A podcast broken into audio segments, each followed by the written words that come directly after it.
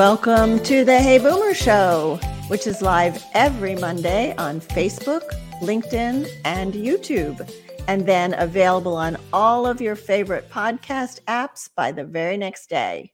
My name is Wendy Green, and I am your host for Hey Boomer.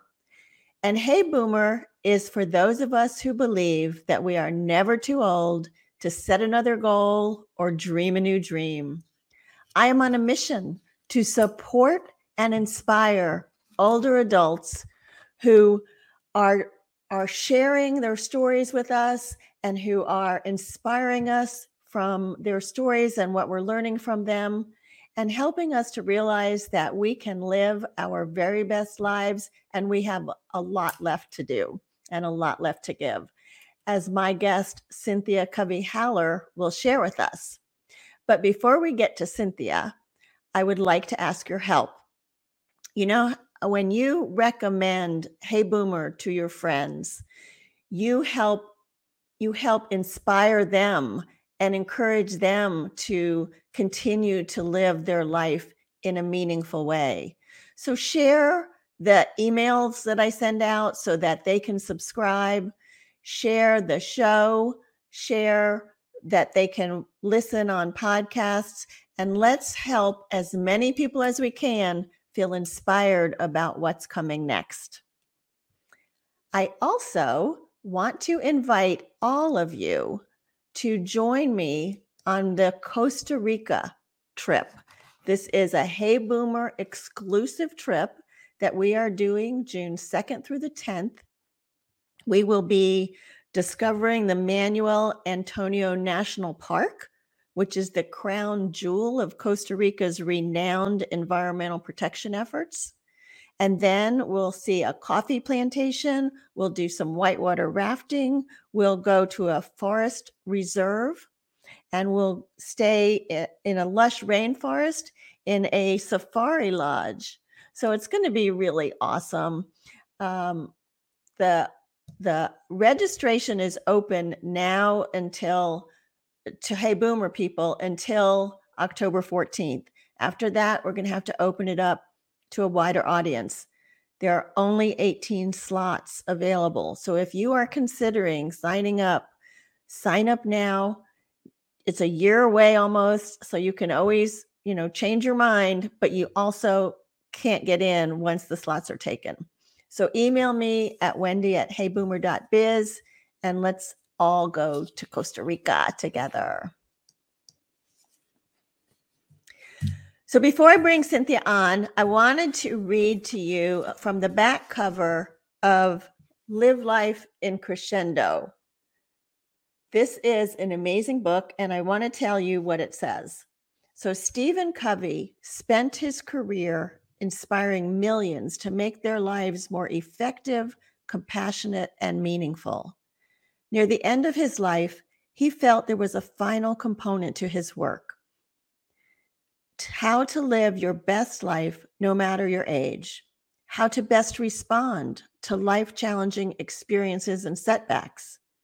How do you approach the challenges and opportunities of middle to later life, like staying on top of your career, leading and inspiring others, expanding your role in your community, and what follows next. Live Life in Crescendo is Covey's answer to these questions, outlining his vision for every age and stage of life. Taken from his personal mission statement, Covey urges all to live life in crescendo, continually growing in learning, influence, and contribution. In the same way that music builds on the previous notes, life too builds on the past and unfolds in the future. This crescendo mentality urges you to use whatever you have your time, your talents, resources, gifts, passion, money, and influence to enrich the lives of people around you, including your family, neighborhood, community, and the world. Co written with his daughter, Cynthia Covey Haller, and published, published posthumously, Live Life in Crescendo is a life changing and life affirming book that befits the generosity and wisdom of the late Stephen Covey. Cynthia, wow. What that's just a beautiful summation of what the book offers to the readers. Thanks so much, Wendy. I'm thrilled to be on your show. And I feel like this book was made for your show. So I was so happy when you contacted me.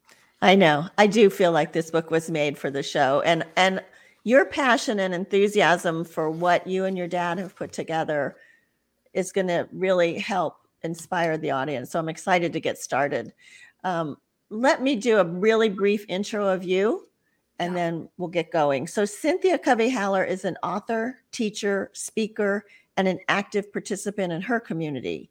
She has contributed to the writing of several books and articles, notably The Third Alternative by Stephen R. Covey, her dad, The Seven Habits of Highly Effective Teens, and The Six Most Important Decisions You'll Ever Make by her brother, Sean Covey.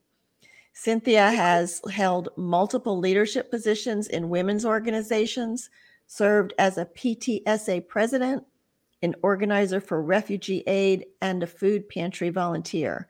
And she is currently working with her husband, Cameron, as a service volunteer helping with employment needs. She graduated from Brigham Young and lives with her family, which is a big family in Salt Lake City, Utah. How many kids and grandkids, Cynthia? I've got six kids and 21 active, wild and crazy grandkids, giving me lots of opportunity to live in crescendo. oh my gosh, I can't imagine Christmas at your house. it's a little crazy, but it's fun. I bet it's fun. So tell us a little bit about your dad and your experience growing up with Stephen R. Covey. well, thanks so much, Wendy. Um, you know, we, I had a great childhood. I'm, I'm very uh, grateful for uh, my parents who both have passed. My mom just passed two years ago before COVID. But um, we, um, I was raised in a home where um, it, it, was wild and crazy. I'm the oldest of nine kids. And um, so I'm the mother hen now that they're all gone. But uh, my parents really tried to uh, live what they taught, and uh, when they they weren't perfect, and when they made mistakes, they apologized to us as for you know losing their temper or for overreacting or something. Which now I appreciate with all my kids and grandkids that you're you're not perfect, but you try and you keep coming back to to making it right. And they, they taught me that relationships are more important than anything in our yeah. family. Yeah, thank you for that. And I think that's such an important lesson to to know as parents. We are not perfect, but we can apologize with love. Right. So the book, Live Life in Crescendo, and let me um, show it again. Live Life in Crescendo. Your most important work is always ahead of you. Tell me about how this came about, Cynthia.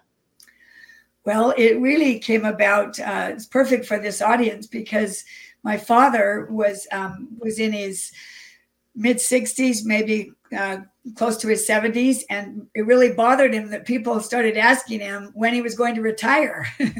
and in our family, it was like the R word was bad. He didn't say retire, he didn't believe in it. Uh, because he always felt like you should, if you're not working at a job or career, that you should be making meaningful contributions. And he still had, um, I asked him one time, I made the mistake of saying, hey dad are you going to ever write anything as good as the seven habits? And, and he just kind of looked at me like uh, you know am i one and done? Is this is the seven habits that i wrote in 1989 all i've got? You know i still have lots of ideas and books in my head. And um, my important my my best stuff is still to come and he really meant he really felt that and not to um, puff himself up or overvalue himself but it, it's a, it was a mentality he had that you get up every day with the purpose to create and to get better and to contribute. And he really believed that. And so he he asked me he said well in fact now that you've asked me that i'm going to give one of these to help me with. And that was his personal mission statement the last 10 years of his life live life in crescendo and he wanted me to uh, interview him, get his ideas and thoughts on it, and kind of get a vision for the book. And then my job was to put it together, to basically write it, and um, to um, hopefully be a faithful trans- translator of his vision for living in crescendo with inspiring stories. and that's what I've I've um, found all throughout the world, Wendy. I've found inspiring examples of people who live in crescendo um, in all ages of their life, some famous, some non-famous. So hopefully, the listener and reader can find themselves in these stories. Yeah, the stories really do, I think, add so much to the book, and and I love the way you described how your dad had this as his final mission statement because that does fit our audience. You know, we are not done yet. We are we have more to give and more to contribute and I think that's a great reason to get up every morning, right? To feel like you have a purpose. But I'm curious why it took as Forever. long as it did. To, yeah, yeah, it's from, you know, like what happened? Why why didn't he get to finish it and all of that? well he was working on a lot of different projects at the same time and and i think he he wanted me to, to be involved with this which i which i love doing um, he passed away unexpectedly and and um, you mentioned we may talk about our family's personal journey in crescendo. We could speak about at the end but he passed away before it was completed. He kept calling me and, and bugging me prodding me how are you coming on that book? And i was collecting things. I was writing. I was doing what i could. But because I had six kids and a few of them in the house still and grandkids, and I was involved in other projects in the community, I, it was mostly unfinished when he passed away. But it has been a wonderful experience. And I, like I said, I, I felt really bonded to him as I decided to take up this baton and finish it because he didn't realize it at the time, but our family now recognizes it as his last big idea mm. or his last lecture, or maybe even his final habit. Um, mm. He had the seven habits, he added the eighth habit. I don't want to say the ninth habit, but this could be his last habit that yeah. um, that he would offer, um, you know, his his li- listeners and readers. This could be his last habit. I love yeah. that. Yeah. yeah. So, listeners, live your life in crescendo. So, so Cynthia, you know, and and this came to mind really because um, this question, because you know, my mother is now eh, in the rehab and and unable to do the kinds of things she wants to do, and so when the book says your most important work is always ahead of you, do, how do you address that to people that may not have the energy or the physical ability or you know the stamina to continue to do that important work? That's a good question. Um, cs lewis said there are far far better things ahead than what we leave behind and uh, he, my, my father believed that. But the, the reality is a lot of us you know like your mother have aging issues health issues. My parents both did um, at toward the end of their life. And so I've taken the approach um, in this that you live in crescendo until you can't do it anymore. You do your best and you do it as long as you can. But even even your mother in the hospital, you were mentioning how um, how much it means to you when she listens to your podcast and gives you critique, want it or not, and tells you what you know what you can do to improve or, or gives you suggestions. That's that's um, being involved. That's contributing. Um, your mother is a mentor and Absolutely. think of people that are um, aren't able don't have health issues they still have families that they can inspire that uh, they can maybe they have a daughter or son who's going through a hard divorce or a grandchild that is struggling with an addiction or has, has low self-esteem what a valuable thing they could do um, living in crescendo to help that that struggling person and it doesn't take special skills or money or talents. It's it's what they are. That's right. help with. I love the quote by um, Theodore Roosevelt that says, "Do what you can with what you have where you are." Oh, and just to share a little example, um, there was a woman that was um, she was listening, and the fact that she was at something that they promoted service was incredible. But she said, "I'm I'm in my 80s, and you're saying that I can make a difference and help. How how can I do that when I'm I have a fixed income. I don't get out very much, and I'm 83. And uh, the presenter said, Can you donate one can of soup every week? Mm-hmm. And she thought about it and said, Yeah, I could do that. And he said, You know, one can of soup. Imagine a single mother opening up that can of soup for her children and warming it up so they don't go to bed hungry. That's a contribution. Yep. And, and he said, This woman decided she was going to do that and lived a, a few more years and contributed hundreds of meals to um, to people that didn't have any food before they went to bed. So small little things can make a difference. And um, exactly. You know, yeah, and I think that's that's a great way to frame this, Cynthia, because it is it doesn't have to be these big grandiose things that some people do. It's just those little things, but it matters to, you know, like the starfish story, right? It matters to that starfish that got thrown back into the water. That's true. Uh, my father's favorite uh, definition of leadership is is around mentoring, and it is leadership is communicating another's worth and potential so clearly that they are inspired to see it in themselves. So, what a great thing! A person that doesn't have a lot, of, isn't able to get out, is older and struggles with health issues, to communicate worth and potential to someone else. Mm. That's being successful, and that's contributing and it's and it's helping themselves too right so as they contribute worth and potential to someone else right. they are starting to recognize their own worth and potential too it always comes back thing. to you yeah so we talked about all the stories that you've been accumulating over these last 10 years to to enhance the book and there was one that i really loved because of, there was a lot of stories about famous people you know and and those are inspiring but they're not always the ones that resonate with us because that's not us. But there was one um, about Pamela Atkinson and her her simple act of gloves that changed a life. Would you talk about that? Yes, um, Pamela Atkinson is a homeless advocate right in my own area in Salt Lake City. Although she's from England and has and has worked all over different states, she settled here.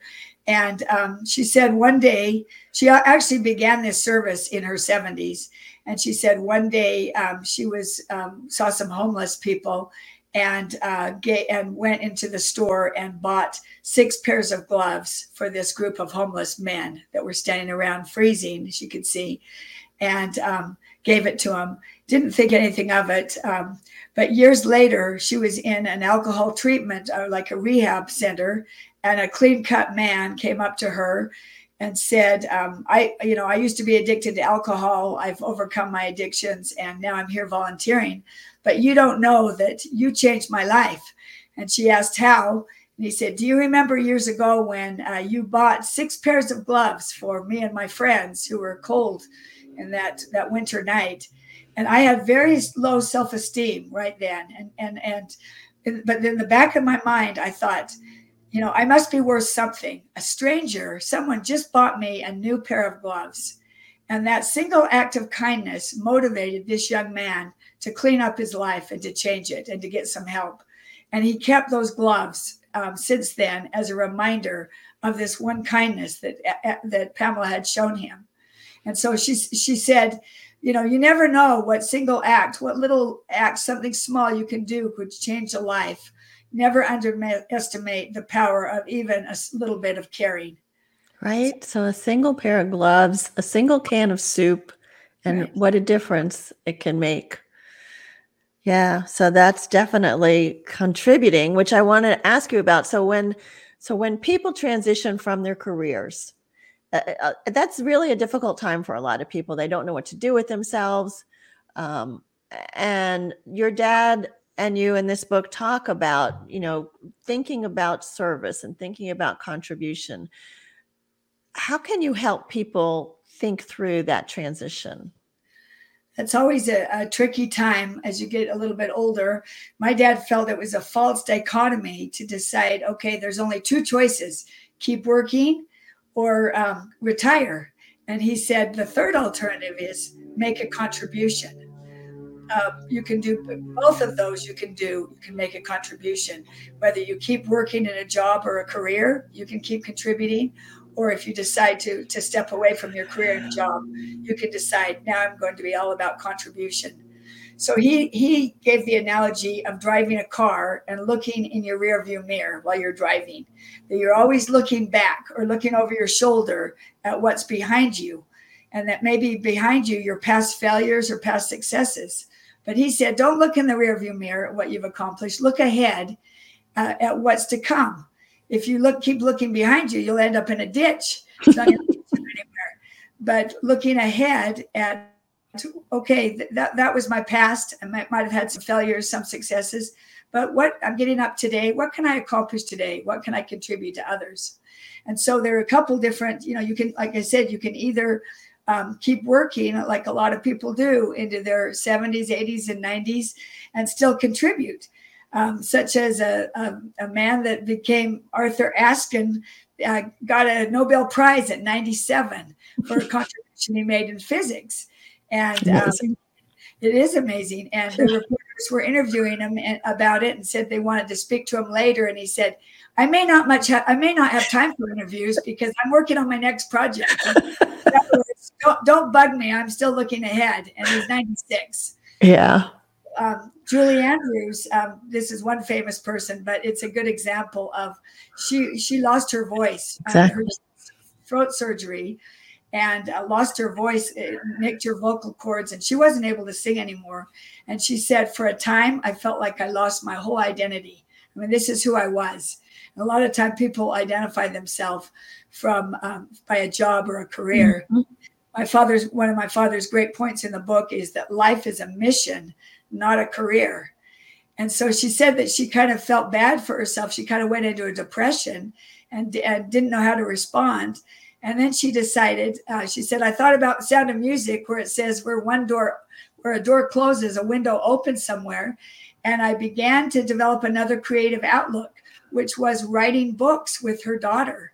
And she wrote a series of children's books that became New York Times bestsellers. Yeah. The Very Fairy Princess series.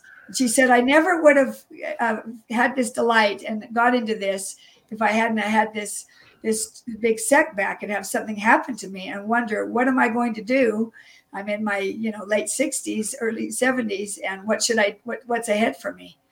And well, so, Cynthia, your own mother also overcame quite a setback and and continued making a contribution and went through that same kind of depression period initially, right? She did. Um, she was the Energizer Bunny her whole life and was just always going, going, going. And and she had back surgery um, that didn't go well and woke up and was confined to a wheelchair and uh, talk about a big shift and uh, the crescendo mentality that we talk about in the book crescendo as you mentioned um, is a musical symbol which if you've been to a concert and you hear a crescendo it grows in strength and power and, and influence and energy crescendo is incredible to listen to when it happens and so, this in the same way that we need to keep growing and learning and contributing and doing more. And the opposite is diminuendo. The sign of a diminuendo slows down and stop, slows in energy and power and strength and eventually stops and comes to an end. So she had an opportunity um, to decide, am I going to live in crescendo or diminuendo? And um, it's easy to feel sorry for yourself and think, well, I had a good life and I'm done. But from a wheelchair, she fought back after four months of being in the hospital and um, decided I'm not going to focus on my health issues the rest of my life, even though it took, she always had somebody that had to be there with her to help her. She couldn't get out of the wheelchair on her own. But she had a huge posterity. As I said, nine, I'm the oldest of nine kids, 55 grandkids oh, that were oh, looking to her as the matriarch and she rallied and still remembered our birthdays and organized family parties and came to basketball and football games in her wheelchair and would take people out in the wheelchair because she was in this jazzy and wasn't very good at driving it. And she wanted to get to her game and she'd run over someone's foot or something. And anyway she was she was something you know she she still contributed to her community. She ended up founding the covey center for the arts in her small town. Wow. uh, so that uh, she could contribute. And anyway, she lived in crescendo and, and it amazed all of us. And it helped us deal with her change that had happened in her life as well. Right. And it's such a blessing to have had a role model like your mom and dad. And I think like my mom and dad, you know, to continue to live and contribute for as long as possible. I don't think everybody has that, which is why a book like this, Live Life in Crescendo, is so helpful because it gives people a roadmap. There are suggestions, there are stories that help people to see what's really possible. Um, so the book it it reads as though like you said you interviewed your dad so some of it reads as though he's talking and some of it reads as though you're talking how did you how did that come how did you do that well in the preface I, I, do i do kind of explain it as you mentioned that um, I, th- this is this is his ideas live life with crescendo is uniquely his so i decided to speak in his voice and when i do um, have something that's just entirely from me. I will put my name under it. I, sometimes I tell a story and I'll say at the end, Cynthia Covey Haller. But I am speaking for him um, as he requested. He was very uh, efficient and effective It's the seven habits of highly effective people. And he uh, decided that he wanted, I, I, now I'm looking at it thinking he had something in mind for my growth by, by getting me involved in it that I didn't realize when I started because he saw I had a passion for this idea and I mean, I'm 65 myself, Wendy. I'm live. I had to live in crescendo to finish the book. Yes, you did. I had lots of setbacks and stalls, and sometimes I'm writing till two in the morning, and you know my husband's in bed, and I crawl into bed that late, and I think to myself, "Is this ever going to get published? Is this going to yeah. be finished?" And so I had to exercise some faith and works that this is going to happen as well, and live in crescendo to keep going but my motivation was to get this idea out because I knew that so many people are at the crossroads and wondering they're either been successful or have had a lot of failures and wonder what can I do next, or they're going through um, a setback, a life changing setback that is totally thrown their life out of kilter, getting cancer or getting divorced or um, losing a job or losing a loved one that and you wonder you know what am i going to do? And so the choice in the crescendo mentality, which is kind of like a, a pair of glasses that you put on, a paradigm that you see a, a new perspective of, of everything through this crescendo mentality that, you know, despite what comes, the ups and downs, I'm going to keep growing and learning and keep fighting and keep contributing because I still have important things to give out there. I'm not yeah. giving So thank you, Dad, for this lesson that you get to learn. And right. and I imagine you're learning it every day, Cynthia. You, you really are. Um, you know, if you haven't had setbacks in life, you haven't lived long enough. All of us will have big challenges, and uh, a lot of them come as we do get older. And I know that some of my friends who have had jobs and raised kids, and then they're out of the house, and then they feel like, "What's my purpose?" Right. And, and um, you know, one of my dad's favorite people to quote was Dr. Selye, who was an Austrian psychologist that wrote The Stress of Life. And he said that the tendency for most people when they get older is to not be engaged as they were when they were working. And he said it's so serious that he named it retirement disease.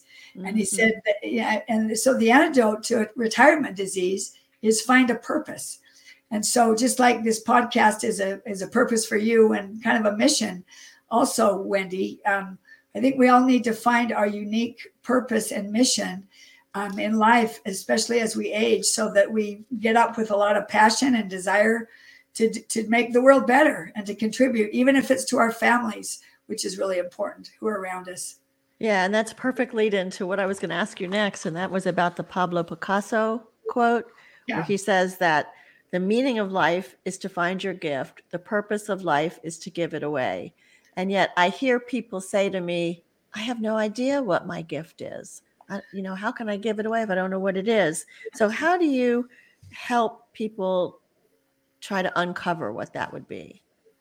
Well, we are all our worst critics. I think we're all very uh, examine ourselves so carefully and are critical to to think that you don't have unique talents or wonder what they are.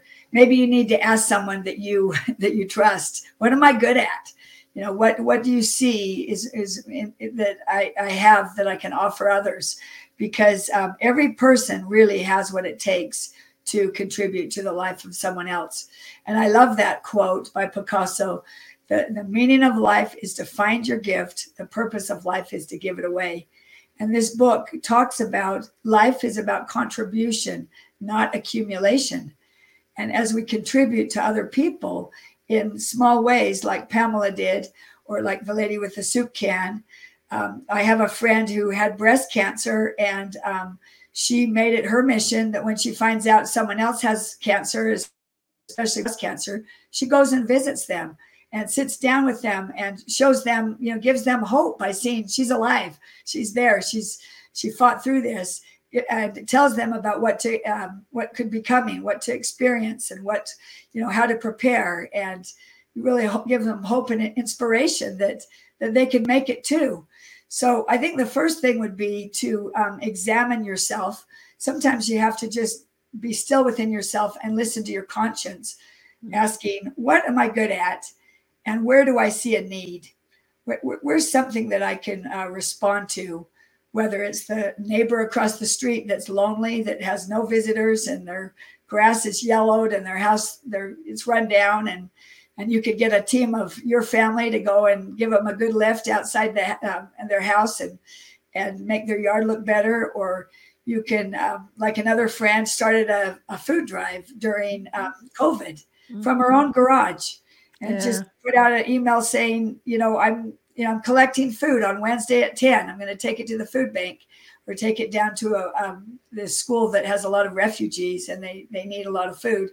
And you know, she was flooded with people who who um, came and donated. So I think that you need to to examine yourself and to listen to your conscience, look around you, see a need, and the last part is um, detect your mission. I say detect because my dad always quoted Fr- Viktor Frankl, who was one of his his heroes who, who lived a life in crescendo. And he taught that we don't invent our missions, but we detect them within ourselves.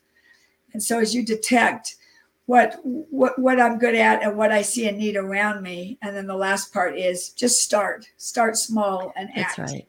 Just start. That's that's right. Take a baby step. And I think you're right identify the need. And a lot of times, Cynthia, I think the need is something we feel we need. You know, yeah. like if you're lonely, you need a friend. So go out and start making friends, right? Yeah. If yeah, if you're um, feeling like you need to learn more, then go out and tutor some That's children. Right. You know, so there's a lot of things that you can do that don't require a lot of money or a lot of great skills, just do it. Just do Some, it. Somebody else uh, who's in need just needs you, just needs a caring, kind person that sees them and sees their worth and potential and can can inspire them to believe it themselves. I'm thinking of a lady named Hester Rippey who at 77 moved to a new area close to her grandkids and her main goal was just to spoil her grandkids and enjoy them. But then she looked around her small town and saw the lit- illiteracy rate was super high, that a huge amount of kids and even some adults couldn't read. And so here she is at 77. She didn't say, I can't do anything. She went to the mayor and asked for one little small room.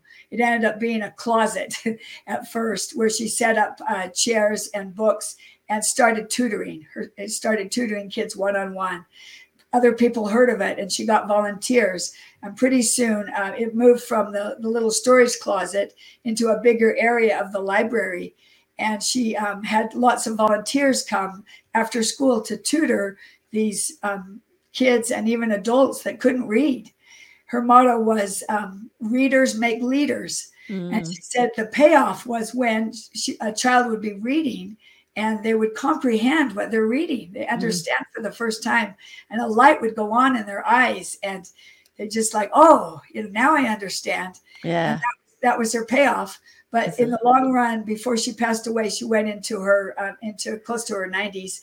Uh, over three hundred thousand people had been influenced in the Hester Rippey Literacy Center that had that have gone through that and is still going a- after her passing she had influenced that many people through starting wow. small and beginning with one tu- what tutoring one student. Yeah. Seven.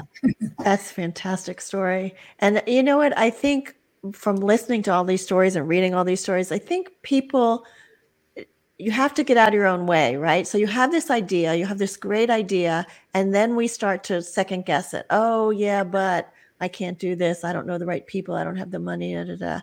but you can do it you have to like if you were talking to your best friend what kind of encouragement would you give your friend you wouldn't tell them oh no that's stupid you can't do that yeah. you know so i think we have to learn to talk to ourselves in crescendo and say, this is important what you want to do. Go do it. That's a great idea. And Wendy, your audience, 55 and above, see, uh, my, my father felt that of all people and all ages, you, uh, uh, this age, has the most opportunity and the most adventures ahead of them because of the resources they have. Many of them have worked their whole lives and they have a lot of experience.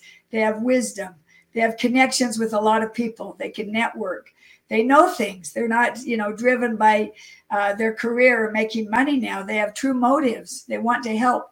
They, they have more time than they've ever had in their life. Mm-hmm. and they may have more money to, to help with some things. And if they don't they have they have the resources and talents that that they have to offer. Exactly. and it's, it's enough. And but it actually is is the best time um, this is the time of life where you do want to look around and contribute to someone else because it's the perfect opportunity for your for this age group that we're all in.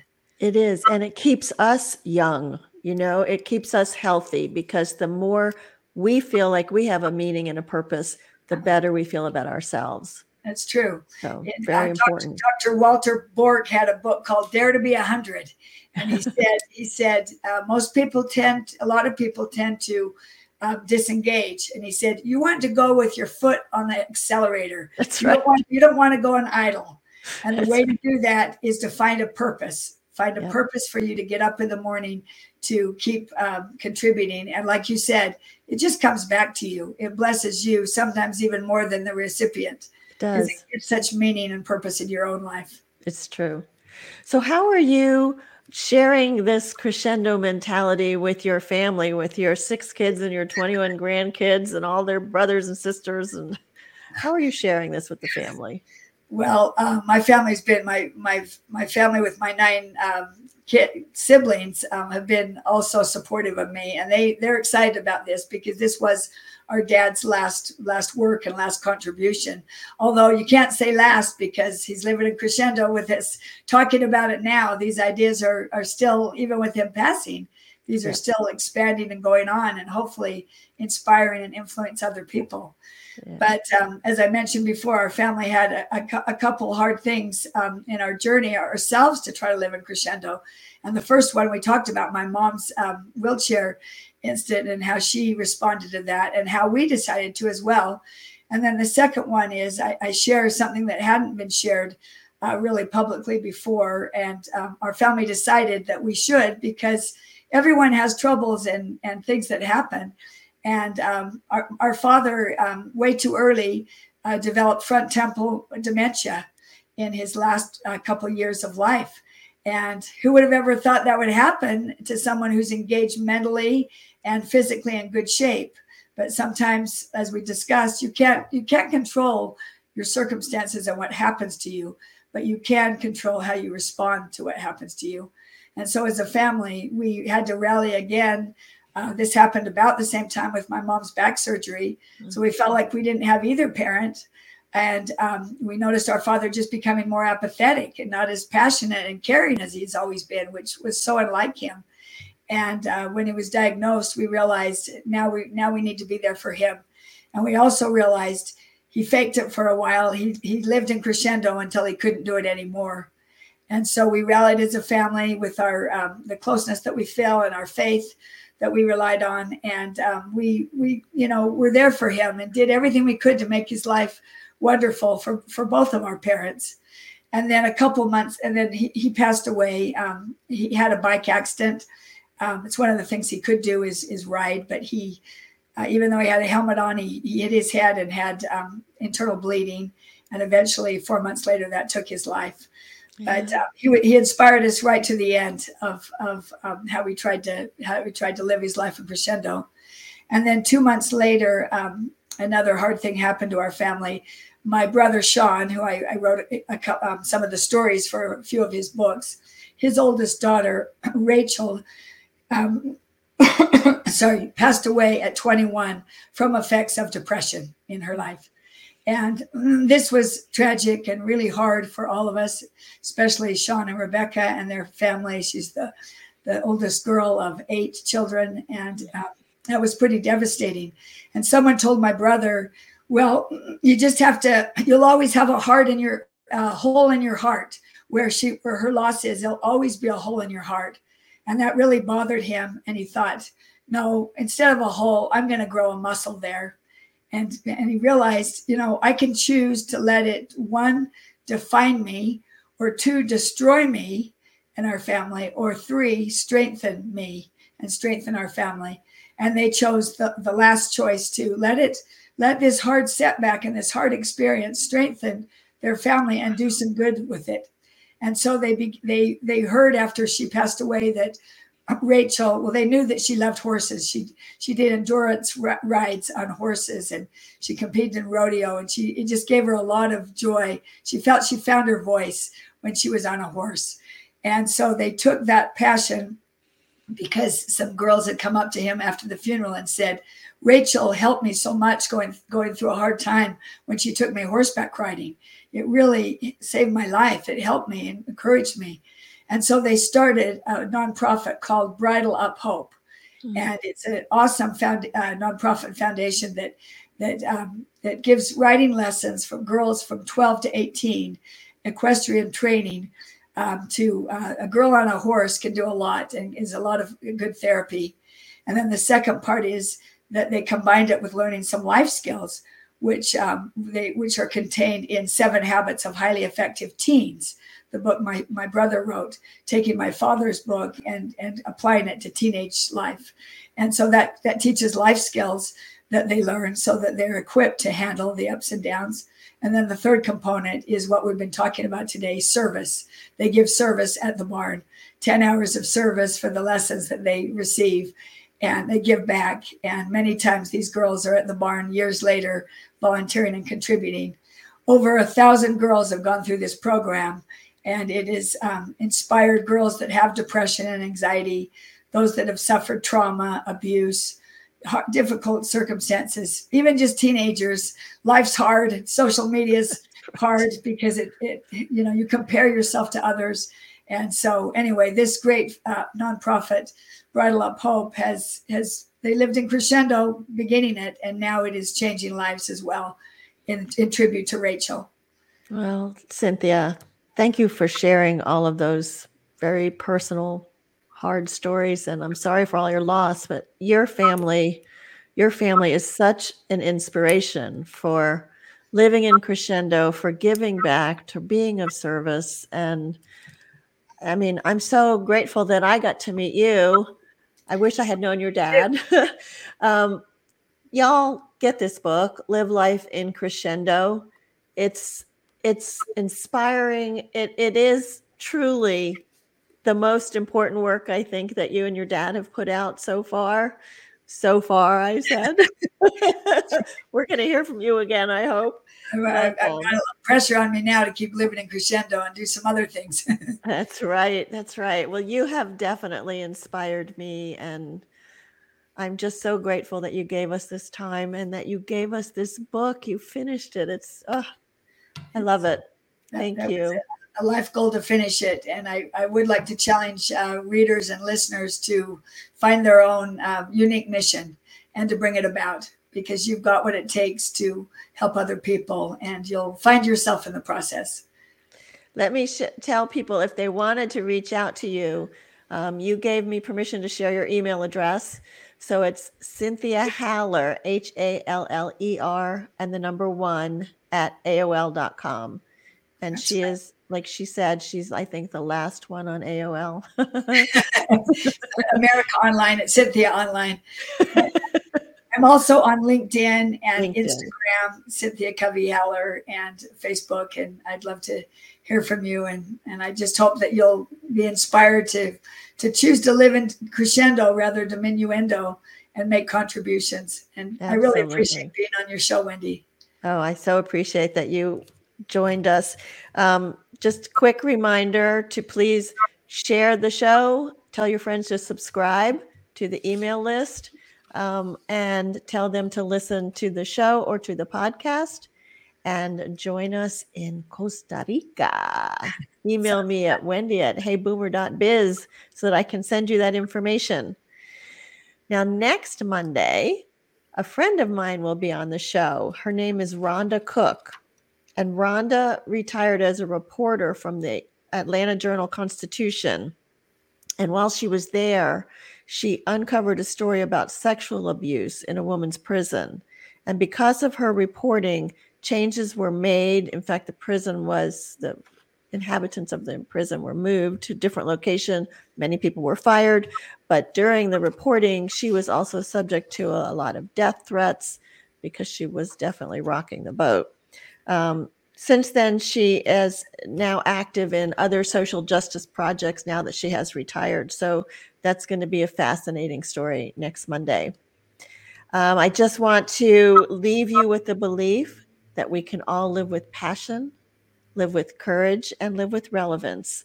And remember that you are never too old to set another goal or dream a new dream. My name is Wendy Green, and thank you, Cynthia Haller, for being my guest. And this has been Hey Boomer.